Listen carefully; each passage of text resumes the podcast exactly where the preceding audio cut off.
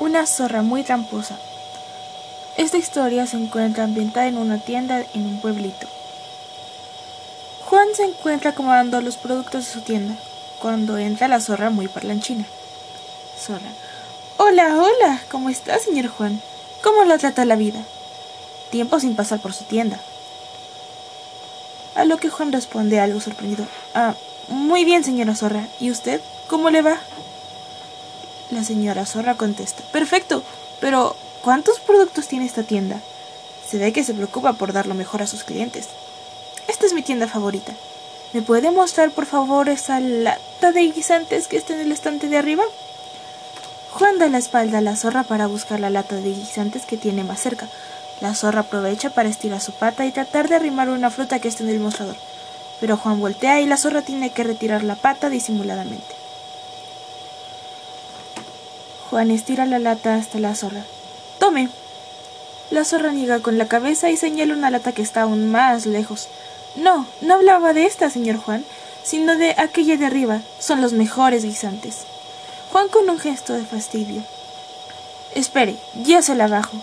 Juan se sube a un taburete pequeño para poder alcanzar la lata y la zorra aprovecha para tomar la fruta y esconderla. Juan baja del taburete y acerca la lata. ¿Es esta? ¿La va a llevar? La zorra fingiendo estar apenada. Oh, no. Señor Juan, acabo de recordar que debo comprar otras cosas y no me alcanza el dinero. Vendré mañana a buscarla. Gracias, es usted muy amable. La zorra sale de la tienda y Juan comienza a limpiar el mostrador, dándose cuenta que falta una fruta y hace una negación con la cabeza. En ese momento entra Emma. Emma, ¿qué te pasa, Juan? Juan habla muy molesto. Esa zorra tramposa me pidió que le mostrara los guisantes que estaban más lejos para llevarse una fruta sin pagar. Pero ella ya verá, me las va a pagar. Emma trata de calmarlo. Es solo una fruta. No vas a ser de un no vas a hacerte un enemigo por una fruta. A lo mejor tenía hambre y no tenía con qué pagar. Juan, sin dejar de estar molesto, vuelve a hablar. Sí, tenía hambre y no podía pagar. Me pide lo que quiere y yo le diré si puedo regalárselo, pero robarme no. Vuelve a hablar Emma con tranquilidad. Mejor cierra la puerta y vamos para que te tomes un té. Estás muy enojado, Juan.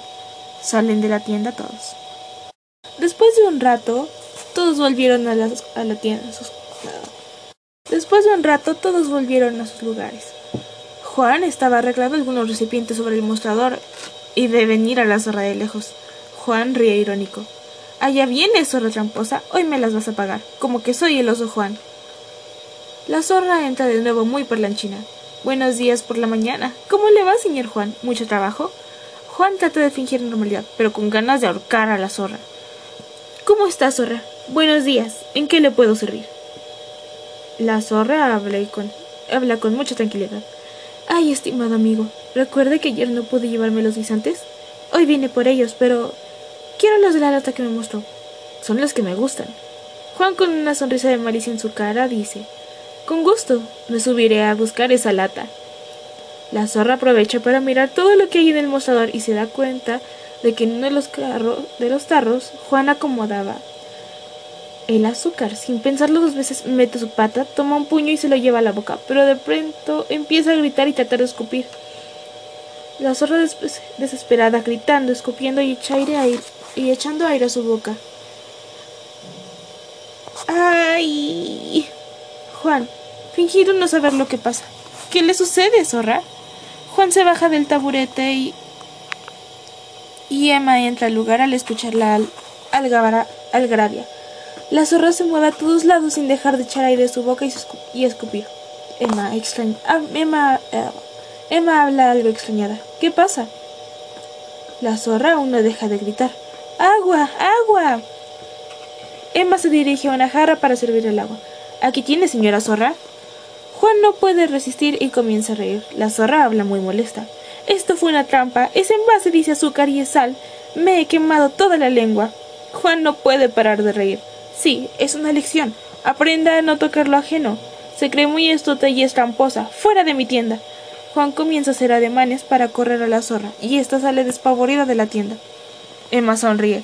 A todo tramposo le llega su día. Juan habla muy contento. Así es, vieja, así es.